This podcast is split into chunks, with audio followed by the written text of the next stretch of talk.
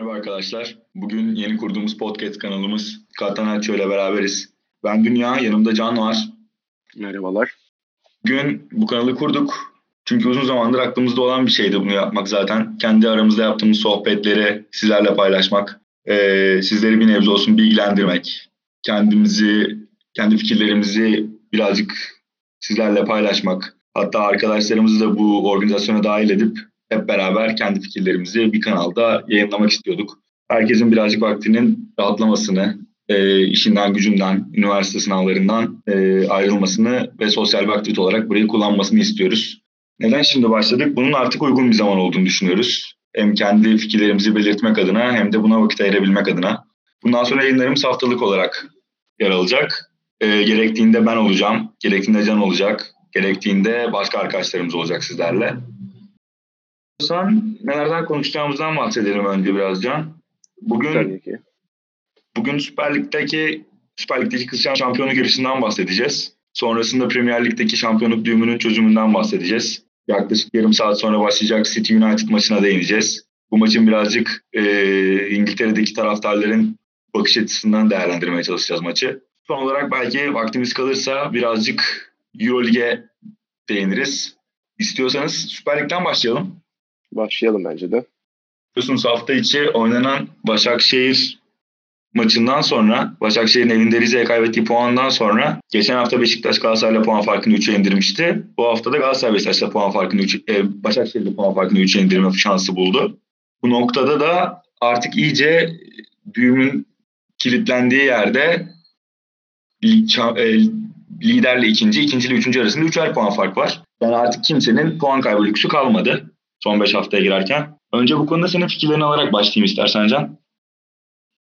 Yani Başakşehir e, çok güçlü bir oyunu olmasa da tabii 6 puanlık bir farkı vardı. Hani iyi götürüyordu gibi gözüküyordu en azından ama son 4 maçta baktığımız zaman bir galibiyetleri var. Öncelikle Kayseri ile beraber kaldılar ki o o maç oynadıkları oyun bence ligin tümüne baktığımız zaman en e, ezici oyunlardan biri olabilir. Ondan sonraki Konya deplas e, pardon Konya galibiyeti içeride ama sonrasında Beşiktaş mağlubiyeti. Bu haftaki Rize beraberliğine de bakınca oyun olarak çok tatmin edici noktada değiller. Ha diğer takımlarla karşılaştır, karşılaştırdığımız zaman hani Galatasaray'ın da aslında çok e, tatmin edici hani şampiyonluğu alıp götürecek bir oyunu yok ama ligin bu son haftalarına girildiği zaman biraz artık iş oyundan çok puanı almak, e, ortamı kontrol etmek, e, sakin olup önündeki maça bakıp ona göre hareket etme ortamı ve burayı çok iyi bilen bu üç takım arasında iki kişi var. Biri Şenol Güneş, biri de Fatih Terim. Hani Şenol Güneş'e baktığımız zaman Beşiktaş'ta zaten iki şampiyonluk yaşadı son dört senede. Fatih Terim zaten kariyeri boyunca bu evrelerde çok farkını gösterip son haftalarda 5 5 galibiyet üst üste, 6 galibiyet üst üste gibi serilerle gitti. Ee, Başakşehir'in sıkıntı yaşayacağı noktanın açıkçası bu olacağını düşünüyordum ben. Ama yani 6 puanlık fark da açıkçası pek kapanır mı gibisinden bir soru işaretinde vardı. E, ben bu hafta beklemiyordum Rize karşısında bir puan kaybı. E, berabere kalmaları şimdi Galatasaray tek maça indirdi puan farkını ve hani tek maça indirmiş olması şu açıdan da önemli. Galatasaray kendi evinde Başakşehir ile oynayacak.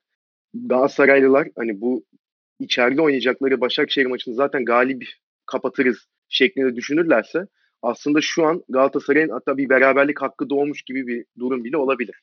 Tabii ki bunu istemez Fatih Terim ve takım ama böyle bir lüksleri bile var gibi gözüküyor olabilir şu an. Ki hani Başakşehir'in durumuna baktığımız zaman da oynadıkları oyun çok güçlü bir oyun değil. Savunmada bir tık sıkıntılar yaşamaya başladılar. Rize maçında gördük bunu. Rize gayet alıp da götürebilirdi maçı hiç belli olmazdı. Ki zaten 90 artı 4'te bir penaltıdan gelmiş gol var. O iki takımı yoğunlaşmışken bir anda alttan da Beşiktaş geldi. Yani bundan bir 7-8 hafta öncesinde yani ikinci yarının başlarında duruma baktığımız zaman Beşiktaş'ın şampiyonluk yarışında bahsi geçmiyordu. Neydi Beşiktaş için konuşulan şey? Hani ikinci olup Galatasaray'ın bir şekilde puan kaybetmesini bekleyip kendi alabileceği maksimum puan alıp ikinci olup Şampiyonlar Ligi'ne gider mi sorusu vardı. Ama bir anda 6 puana düştü. Yani Başakşehir bir anda bir maç kaybederse Beşiktaş gelip arenada Galatasaray'ı yenerse çok farklı noktalara gidebilir tabii. İyice kızıştı. Benim bu noktada aslında ligin ikinci yarısıyla ilk yarısını farklı farklı ele aldığımızda dikkatimi çeken çok önemli bir şey var. Ligin ilk yarısında Galatasaray Ligi 5. kapatmış aslında. İkinciyle aynı puanda kapatmış ama 5.ymiş 29 puanda kapatmış. 5. evet. Averaj farkıyla hatta şey, e, Yeni Malatya yanlış hatırlamıyorsam ikinci bitirmişti İlk yarı. Beşiktaş'ta 3 puan farklı e, 7. kapatmış. Ve bu iki takım göz önüne alındığı zaman hatta buna son haftalara kadar Başakşehir de dahil e, ligin ikinci yarısının 12. 12. haftası tamamlandı bu hafta. Pazartesi günü Beşiktaş Sivas Spor maçıyla ve o maçlar sonucunda ligin ikinci yarısında hiç maç kaybetmeyen bir Beşiktaş, hiç maç kaybetmeyen bir Galatasaray ve sadece bir mağlubiyet alan, onu da Beşiktaş karşısında Vodafone Park'ta alan bir Başakşehir var. Yani aslında ilk üç takım ikin, ligin ikinci yarısıyla beraber iyiden iyiye sivrildi. Benim aslında Başakşehir'den beklediğim puan kaybı e, ligin son dönemecine gelirken son 6-7 haftada gerçekleşecek şekil, şekildeydi. Çünkü takımın yaş ortalaması çok yüksek. Takım buraları daha önce oynadı mı? Geçen sene bazı oyuncular bazında oynadı aslında. Arda olsun, Vişçe olsun. Bu, bu takım geçen sene ikinci yarısında ligi dördüncü bitirirken bir şekilde e, buraları bir şekilde oynadı. Daha önce de oynadı. Beşiktaş'ta şampiyonluk yarışına girdiği sene de biraz olsun oynadı. Yani ellerinden geleni yapıyorlar aslında biraz başarıya ulaşmak için. Ama yine de ne yaş ortalamaları ne de o stresle başa çıkma durumu, taraftar baskısı olmamasına rağmen e, onları sonuca götürmedi şu ana kadar. Öte yandan Beşiktaş'ın Burak Yılmaz hamlesi gerçekten ligdeki dengeleri değiştirdi. Yani Burak belki karakterinden dolayı Beşiktaş taraftarı çok ciddi şekilde üstüne ilk transfer gerçekleştiğinde ama sonuç olarak baktığınız zaman bugün Beşiktaş taraftarı tam olarak Burak Yılmaz olmasaydı bugün burada olmazdık cümlesini kurabilecek noktaya geldi. Sivas deplasmanında attığı frikik golü olsun, Başakşehir maçında oyunu çözen golü olsun, öncesindeki son vuruş kalitesi Beşiktaş taraftarının Cenk'ten sonra en çok beklediği şeylerden bir tanesiydi açıkçası. Onda ben de katılıyorum. Yani Burak'ın oradaki etkisi hiçbir şekilde yatsınamaz zaten. Yani her maç neredeyse bir gol ortalamayla oynuyor şu an. Ve hani e, gollerinden çok benim etkilendiğim nokta oyunu çok farklı bir noktaya evrilmiş durumda. Şimdi e, Trabzon ve Galatasaray'daki oyunlarını da hatırlıyoruz Buran. E, Trabzon dediğim ilk Şenol Güneş'le beraber 33 gol atıp gol kralı olup üstüne Galatasaray'a geldiği sezon. Yani o sezonlar Trabzon'da özellikle hani daha sadece gol odaklı e, geleni atayım golüme bakayım gibi bir e, mantaliteyle oynuyordu. Galatasaray'da tabii Fatih Terim'e daha farklı bir oyuna evrildi. Sonuçta yanında Drogba oynadı. Arkasında Snyder oynadı.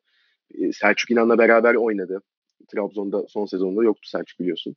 Ve orada tabii çok farklı bir yere evrildi Burak'ın oyunu da. E, daha çok hani tabii ki gollerini attı. 24 golle bitirdi o sezonda. ilk sezonu Galatasaray'da ama hani daha e, yardım eden, pres yapan, daha farklı bir oyunun bölgelerine giren de biri vardı. Şimdiki bu Beşiktaş'taki oyuna baktığımız zaman artık iyice evrilmiş ve hani komple forvet diyebileceğimiz bir duruma gelmiş durumda. Hani top da alıyor. E, yarı sahanın ortasında aldığı topu kanada açıp atakta başlatabiliyor. İkiye bir yapıp kendi farklı bir yere koşabiliyor veya pası verebiliyor. Çok e, enteresan bir yere gelmiş durumda. Çok da açıkçası beğenerek izliyorum ben. Ve hani Beşiktaş'ın oyunun buraya gelmesinde gerçekten çok büyük etkisi olduğunu da düşünüyorum. Hani Laiç de e, ikinci yarıyı çok formda geçiriyor. Yani Burak ve Laiç'in o ikili olarak e, üste çıkmaları performans olarak Beşiktaş'ı buraya, bu potaya soktu tekrar. Ki bu hafta attığı gol de öncesinde kaçırdığı başka bir gol var. Şimdi eğer o frikiyi atmasaydı muhtemelen o kaçırdığı gol üstünden konuşulacaktı. Hani Burak burada bunu kaçırdı. Puan kaybı yaşandı. Başakşehir'in puan kaybettiği hafta yaklaşma şansı gitti. Onunla beraber hani şampiyon olamasak bile ikinci olurduk da en azından ön giderdik düşüncesini bile yok edebilirdi. Ama yani 89. dakikada öyle bir frikik attı ki ben de ağzıma kaldı yani hiç e, şapkadan tavşan çıkarmak gibi bir şey hakikaten. O çok acayip bir gol attı ve hakikaten e, taşıyor şu an Beşiktaş'ı. Bahsettiğim Burak Yılmaz'ın Beşiktaş'taki etkisi aslında tam olarak sana katıldığım nokta o. Eskiden belki de Galatasaray ve Trabzonspor performanslarını ele aldığımızda özellikle Galatasaray performansını Burak attığı kadar vardı. Atamadığı noktada Burak Yılmaz'ın kaçırdığı gol ve kayıp, kayıp gelen sonrasında kaybedilen puan üzerinden değerlendirirdik. Aynen öyle. Düşündüğün zaman zaten hani Galatasaray'dan gidişi de biraz ona bağlı, bağlantılı. Hani Galatasaray'dan gittiği vakit hani Burak sezonu 5 golle veya 6 golle kapayan biri zaten değildi. Galatasaray'dan gittiği sezonlarda da yine hani Fatih Terimli sezon sonrasında 17 gol, 15 gol şeklinde gidiyordu. Ama ne oldu? Takım oyununa belli bir yani tabii ki katkısı vardı ama istenilen düzeyde değildi. Bunun yanında kaçırdıkları daha ön plana çıkmaya başladı vakit taraftardan bir tepki çekti ve onun üstünde transferi gerçekleşti zaten. Yani şu, o Beşiktaş'ta gösterdiği oyunu o zaman zaten Galatasaray'da gösterseydi zaten gitmezdi. Belki gol sayısı farklı olurdu. O kadar atmazdı. Ama taraftar çok daha farklı bir yere koyardı onu diye düşünüyorum ben. Kesinlikle katılıyorum bu söylediğine Burak konusunda. Yani Galatasaray tarafında 10 milyon euro verilmiş bir Mbaye Cagne varken aslında iki tane uç birbirinden farklı örnek. Yani Burak Beşiktaş'a transfer olduğunda çok ciddi bir taraftar tepkisiyle karşılaştı ve bunun üzerinden gelebileceğini, üstesinden gelebileceğini bilerek gitti oraya. Bugün bakıldığında Beşiktaş taraftarının %90'ı Burak'ı bir nebze olsun affetmiş ya da e, en azından hedefe odaklandığı bu nok- bugünlerde Burak Yılmazsız'ın e, transferi konusunda yaşadıkları ikilemi bir kenara bırakmış noktalar. Ama işin Galatasaray Aynen tarafına şey. bakıldığında 10 milyon euro bonservis ödenmiş bir Mbaye Cagne var. E, ve geldiği anda e, yalnızca buna ödenen ücret üzerinden eleştiriliyordu Cagne. Yani attığı gol sayısı olsun, ee, o tartışmanın ben açıkçası yersiz olduğunu da düşünmüyorum. Hani 10 milyon euroya sonuçta devre arasında transfer edilmiş biri var ve hani bu e, forvet sonuçta ilk yarısında ligin 20 gol atmış. Hatta geçen sene devre arasına gelmişti Kasımpaşa'ya. O zamandan itibaren baktığın zaman 35 maç 32 veya 33 gol şeklinde bir e, performansı var. Hani bu maç başına bir gol atmış durumda geldi Galatasaray ve hani buna bağlı olarak bir ücret ödendi. Şimdi böyle bir performansa baktığın zaman verilen 10 milyon euro aslında hani güncel piyasa şartlarında bakıldığı zaman çok normal bir para. Hani bu adamın sonuçta gidip 2-3 milyon euroya almak gibi bir şansın yok. Hani Çin'den tabii ki öyle zaman, tabii ki ama yine de eleştirildi ama, bu. Bu böyle bir paramız var mıydı? Bu mali şartlarda bu yapılır mıydı? adı altında bir şekilde eleştirildi ama eleştirilen orada yönetimdi. Cagne değildi. Fakat Cagne'nin performansına şimdi bakıyorum. Şimdi Cagne'nin performansına bakıyorum. Galatasaray tribünlerinde de ciddi bir ayrışma söz konusu. Yani en azından sezon bitene kadar Cagne'yi idare edelim. Sonrasında bu adam Türkiye liglerinde en fazla gol atıp e, gol kralı olmuş yabancı futbolcu olarak bir şekilde Arabistan'a, Katar'a ya da işte dünyanın herhangi bir şekilde e, financial fair play'den ceza yeme riski olmayan bir ülkesine e, olabilecek en hızlı şekilde satalım görüşünde Galatasaray taraftarının %90'ı. Yani bakılacak ne? Aslında birbirinin tam tersi iki örnek. İkisi de gollerine devam ediyor şu anda. Ama Burak Yılmaz'ın oyuna katkısıyla Cagney'in oyuna katkısı karşılaştırıldığında e, yatsınamaz bir fark var o iki oyuncu arasında şu anda. Çok fark var tabii. Cagney'den beklenti de yüksekti şimdi. Hani 20 gol atmış bir forveti alıyorsun ve şöyle bir durum var. Galatasaray sonuçta hani para bolluğu vardı da hadi madem çok iyi oynuyor o zaman hadi Cagney'i alalım diye almadı. Galatasaray Ligi'nin ilk yarısını Şampiyonlar Ligi ile beraber forvetsiz geçirdi. Yani Eren Derdi yok vardı. Ama Eren'e de yani hem bitiricilik yani forvet olarak oynaması konusunda güvensizlik vardı. Ondan önemlisi Eren ne kadar sağlıklı kalabilecek onu kestiremiyordun.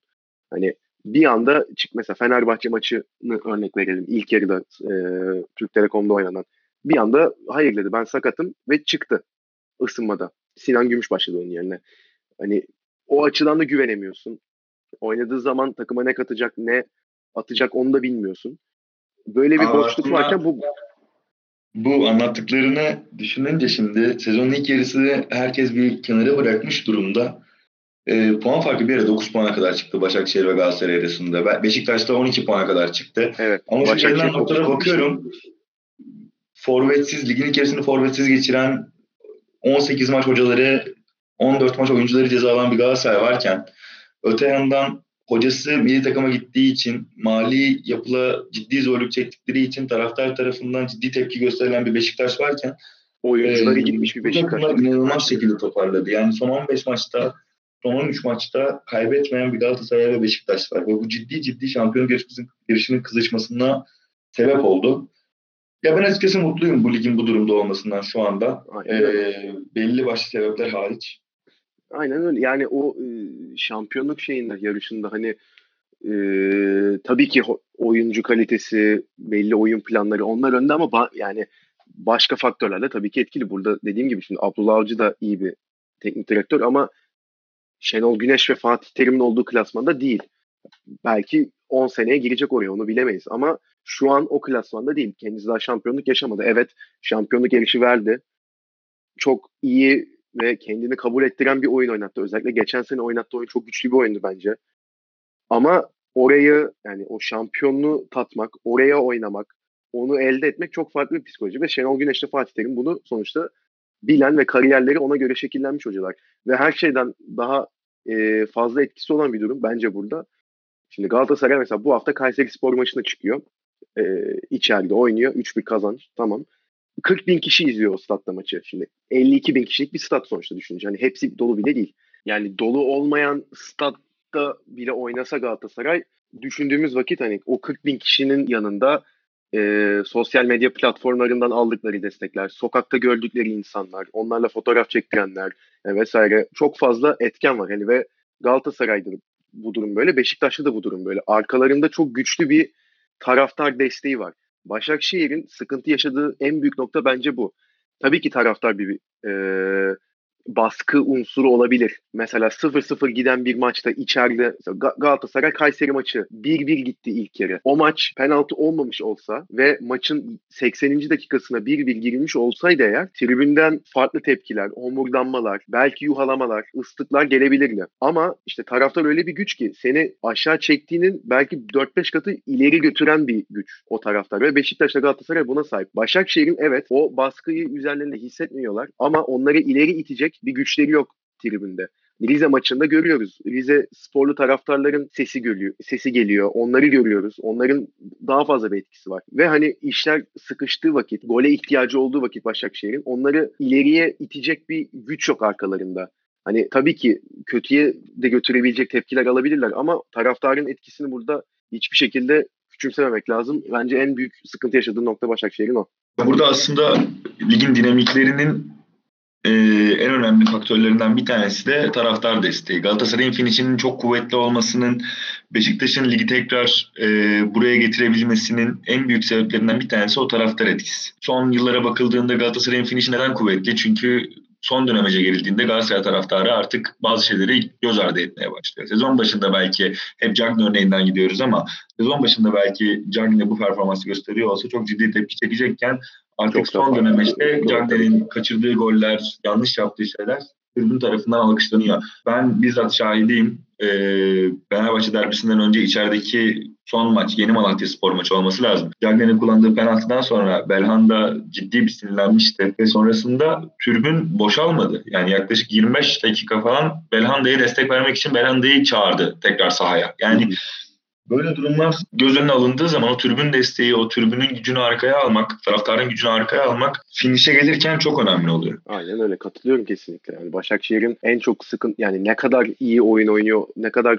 pozitif futbol oynuyor olsunlar belli bir yerde de artık taraftarın hani bizim lig özelinde konuşursak taraftarın çok büyük bir etkisi var. Ya bu Almanya'da, İngiltere'de, İtalya'da, Fransa'da farklı şekillerde olabilir. Başka dinamikler tabii ki her yerde farklı ama bizim ülkedeki en büyük dinamiklerden biri kesinlikle taraftar bu konuda. Bu taraftar konusu açılmış ya aslında bu taraftar etkisi e, dünyanın her yerinde var. Yani İspanya Ligi'nde de var, İngiltere'de de var, Fransa'da da, İtalya'da da var. Öyle ya da böyle kendini bir şekilde gösteriyor ama bu e, oyun oyun oyun yani bütün oyunları tek tek göz önüne ele, ele aldığımız zaman e, nedense Şampiyonlar Ligi'nde bunu ben göremiyorum. Yani Şampiyonlar Ligi'nde deplasman takımları çok daha rahat top oynuyorlar. Yani bu Ajax'ın başarısı Bak bu dediğin e, geçen hafta şeyi gördüm. O da bayağı komiğime gitmişti açıkçası. Bu Manchester City Tottenham'la oynadı ya içeride. 4 yani 4-3 kazanmasına rağmen elendi. O maç öncesinde e, Twitter'da özellikle çok şey e, gösteriliyordu. Stada yapay yani daha doğrusu yapay demeyeyim de belli yerlerde hoparlörlerden e, yapay ıslık sesi verilecek dedikodusu dönüyordu. Hatta bunun denemesi yapıldı e, diye videolarda konmuştu. Mesela bu benim çok komiğime gitmişti. Hani Türkiye Ligi'nde olsa ya atıyorum mesela Galatasaray Real Madrid'le Şampiyonlar Ligi çeyrek finali maçı oynadığı zaman o atmosferi herkes hatırlıyor. Oradaki o atmosferle bu City'nin iç sahada oynadığı maçı görünce ki ilk maçı kaybetmiş. Tottenham hani ligde rakibi burada zaten hani kazanması lazım ki üst, üst tura çıksın, yarı finale çıksın. Zaten çok garip karşılamıştım açıkçası. Yani o taraftar desteği Şampiyonlar Ligi'nde kendini bu kadar fazla gösteremiyor maalesef. Ya da ne mutlu ki ben şahsen çok mutluyum Ajax'ın burada olmasından dolayı. Ajax'ın başardığı yani Şampiyonlar Ligi'ne e, geçip on, onunla alakalı konuşacaksak Ajax'ın başardığı çok gerçekten enteresan bir şey ya. Hani Real Madrid önce elediler. Hadi hadi Real Madrid'i elediği zaman millet dedi ki eski yani geçen seneki gücünde değil sonuçta Cristiano Ronaldo'yu kaybetmişler. İşte Zidane yok takım başında.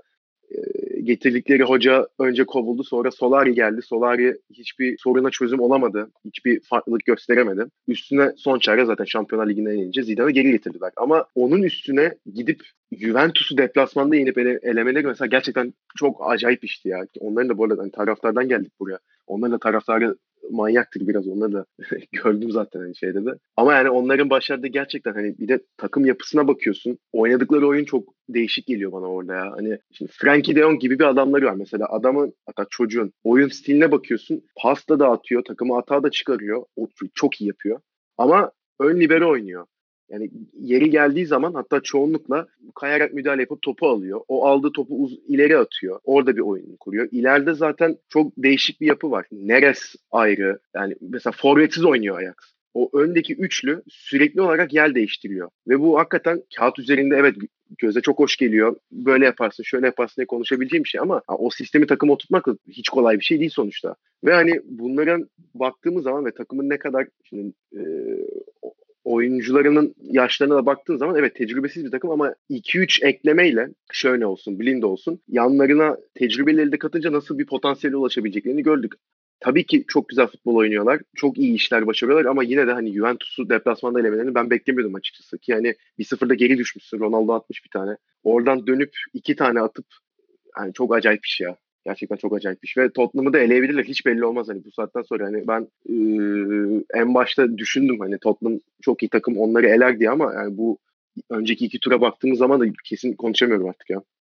Juventus'un tek hayali artık bir Şampiyonlar Ligi kupasını ücretine götürmek. Hadi Real Madrid teşebbüsüne ben birazcık daha dışarıdan bakan, dışarıdan bir gözle bakmak istiyorum. E, Real Madrid son 3 senedir zaten alacağını aldı. Yani elinde Ronaldo varken kupayı artık La Liga'ya çevirmişlerdi. Yani istedikleri kadar alıyorlardı kupayı. Gerçekten Ama, biraz doymuşluk vardı ben katılıyorum. Evet evet zaten kesinlikle öyle. Ama Juventus'un 7 senedir zaten La Liga'yı kazanıyorlar. 7 senedir La Liga'yı kazanan bir tek e, La Liga diyorum. Serie A'yı kazanan bir takımdan bahsediyoruz. Yani artık tek amaçları Şampiyonlar Ligi'ni almak. Ronaldo transferinin altında yazan en büyük amaç Şampiyonlar Ligi'ni almak. Tamamen katılıyorum. Böyle bir noktada bunu başarmaları ciddi bir olay. Tottenham Ajax eşleşmesine gelirsek yani her iki takım da sürpriz yapabilir. O eşleşmenin favorisi yok. Ee, ben artık açıkçası yani, bu saatten sonra hani Ajax'ın elemesini sürpriz olarak pek göremeyeceğim sanırım ya. Hani bu hele hele yani Real Madrid üstüne Juventus'u eleyip Şampiyonlar Ligi yarı finaline geldiyse artık hani sürprizden öte bir şey olur. Yani çok sürpriz diyemem final çıkmasına. Yani çünkü Tottenham'da tam dişine göre bir rakip ama çok ters gelebilecekti bir rakip. Yani Tottenham'ın oyununda görüyoruz şimdi. Bu hafta City'ye yenildiler de evet o maçın da zaten açıkçası hani kadrolarına ve maça baktım zaten hani pek kazanma niyetleri yok gibiydi açıkçası. Şimdi yalan olmasın. Ee, Şampiyonlar Ligi'ne zaten istediğini almıştı Tottenham. Ama hani Pochettino zaten City'nin ve Guardiola'nın hayallerini suya düşürdü bir kez. İkinci kez yoluna taş koymak istemedi anladığım kadarıyla ben yani e, ama hani Tottenham'ın oyunu da gerçekten hani Kane sakat oynamayacak çok büyük ihtimalle. E, Hatta sezon kapadı yanlış bilmiyorsam. Ama hani onun yerine sonu koydu forvete. Arkasında Eriksen, Dele Alli ve Lucas Moura gibi 3 tane sürekli yer değiştiren ve hani Eriksen'le Dele Alli çok güzel paslar atıp oyunu açıp belli oyun kuruyorlar. Son ve Lucas sürekli yer değiştirip forvetten kanada geçip araya sürekli koşu atıyorlar. Ve hani burada Son da çok acayip bir seviyeye çıkmış durumda. Tottenham'da çok ters yani. gerçekten. Gerçekten ligde çok istediğini bulamamıştı açıkçası ama hani o da e, çok büyük bir sürpriz değil. Hani son iki transfer dönemine baktığımız zaman bir tek hatta en son yaptıkları transfer yanlış hatırlamıyorsam sene, e, geçen sene devre arasında Lucas'ı aldılar. Ondan sonra yazın zaten herhangi bir transfer yapılmadı. Bu sene devre arasında artık biri alınır mı diye beklenirken tam tersine Dembele'yi yolladılar.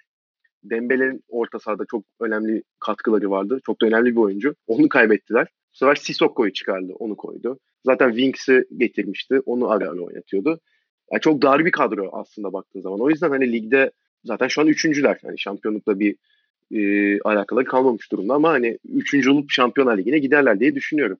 Ama yani Şampiyonlar Ligi'nde tam da isteyecekleri bir rakip aslında Ajax. Yani diğer eşleşmenin zaten diğer tarafına baktığın zaman hani Barcelona Liverpool gibi bir eşleşme var. Hani gizli final olarak adlandırılacak. Yani onlardansa Ajax tabii ki onların dişine daha uygun. Onlar da geç, geçebilir yani tabii ki. Yandan Liverpool demişken Liverpool'un artık bu sene ya Şampiyonlar Ligi'ni ya da Premier Ligi göğüslemesini ben şahsen çok istiyorum. Ben Premier Lig'de hiçbir zaman Liverpool taraftarı değildim ama artık emeklerinin karşılığını almalarının zamanı geldi. Çünkü inanılmaz bir sistem takımı. İnanılmaz işler yapıyorlar. E, Klopp'un oyuncuları parlatması bir yana oturttuğu sistem de çok mükemmel çalışıyor.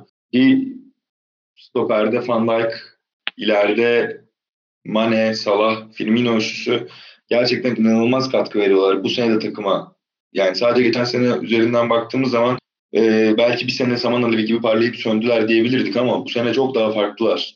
Geçen seneden daha tecrübeliler, e, daha oturmuş bir düzenleri var. Bu sene sanırım artık kupaya bir tık daha yakınlar. United eğer City'den puan alırsa ki ben buna da ihtimal veriyorum. Ee, yani United City biraz değişik maç ya açıkçası düşünce. United'ın da orada United'lı taraftarların da düşüncesi acaba ne ben de onu biraz merak ediyorum. Şimdi bir şimdi City ile oynuyorlar. Manchester derbisi. Hani şehrin diğer takımı çok büyük maç. Tabii ki sevmiyorlar karşı tarafı. Ama diğer yandan baktığın zaman da Liverpool United'ın aslında en büyük rakibi. Yani bu iki takım İngiltere e, lig tarihine baktığın zaman hep en büyük rakip olarak gö- e, gözükmüşlerdir. Yani Manchester'ın bugün yani United'ın alacağı puan da hani iki taraftan birine yarayacak sonuçta. Hani Manchester United kazandığı veya berabere kaldığı takdirde Liverpool zaten Huddersfield'la oynayacak. Hatta şu an e, maç fazlasıyla zaten lider Liverpool. Eğer Manchester United puan alırsa City'den Liverpool zaten liderliğini devam ettirecek. City yenerse United'ı artık City'nin de bu, yani son 2-3 maç kala açıkçası şampiyonluğu vereceğini de düşünmüyorum. Ve hani ligde öyle bir duruma gelmiş durumda ki yani Premier Lig ikinci olan takım 97 yani 96-98 aralığında bir puan toplayacak. Yani bu puanı toplayıp şampiyon olamamış olacak ikinci takım. Bu gerçekten çok acayip bir şey ya. O Ranger'ın açılması bence de çok hoş değil. Yani bence çok hoş değil açıkçası. Yani e, tamam iki iki takım, üç takım çok başarılı bir sezon geçirmiş oluyorlar ama e, aslında makas da çok açılmış oluyor alt tarafla. E, öte yandan United City maçı bilmeyenler için United City maçı aslında bir erteleme maçı. İki takım da Şampiyonlar Ligi'nde yer aldığı için ertelendi bu karşılaşma. Ve e, ben bunu çok önceki haftalarda fark etmiştim. Açıkçası çok ilginç. Yani sezonun şampiyonluk düğümünü çözecek maç bir United, Manchester derbisi. Ve Gerçekten öyle bir döneme denk geldi ki. Hani hakikaten bu maçın sonucu belirleyecek gibi duruyor artık. Ama ben açıkçası hani kadrolara da baktım. Oynanan oyunu da hani takip ediyorum elimden geldiğince. United Solskjaer hani son yaklaşık 7-8 haftadır United ve Solskjaer iyi gitmiyor. Şampiyonlar Ligi'nden elenmeleri tabii, tabii ki Barcelona'ya elendiler ama oynadıkları oyun ligde sürekli üst üste gelen kayıplar çok e, güçlü bir durumda değiller. City'nin oynadığı oyunu gördükçe de hani tamam Şampiyonlar Ligi'nden elendiler evet ama o maçı yani izleyenlerle fark etmiştik. City tamamen domine etti. Çok farklı bir noktaya gidebilirdi ki almıştı aslında turu ama offside oldu. Yani City'nin oynadığı oyun çok güçlü bir oyun ve bunu United'da çok rahat kabul ettirebilecek bir durumda. Kadrolara da bakınca açıkçası City'nin üstünlük kurması çok muhtemel gözüküyor ya. Hani United'ın buradan bir puan bile çıkarması bu maçtan çok büyük sürpriz olur bana.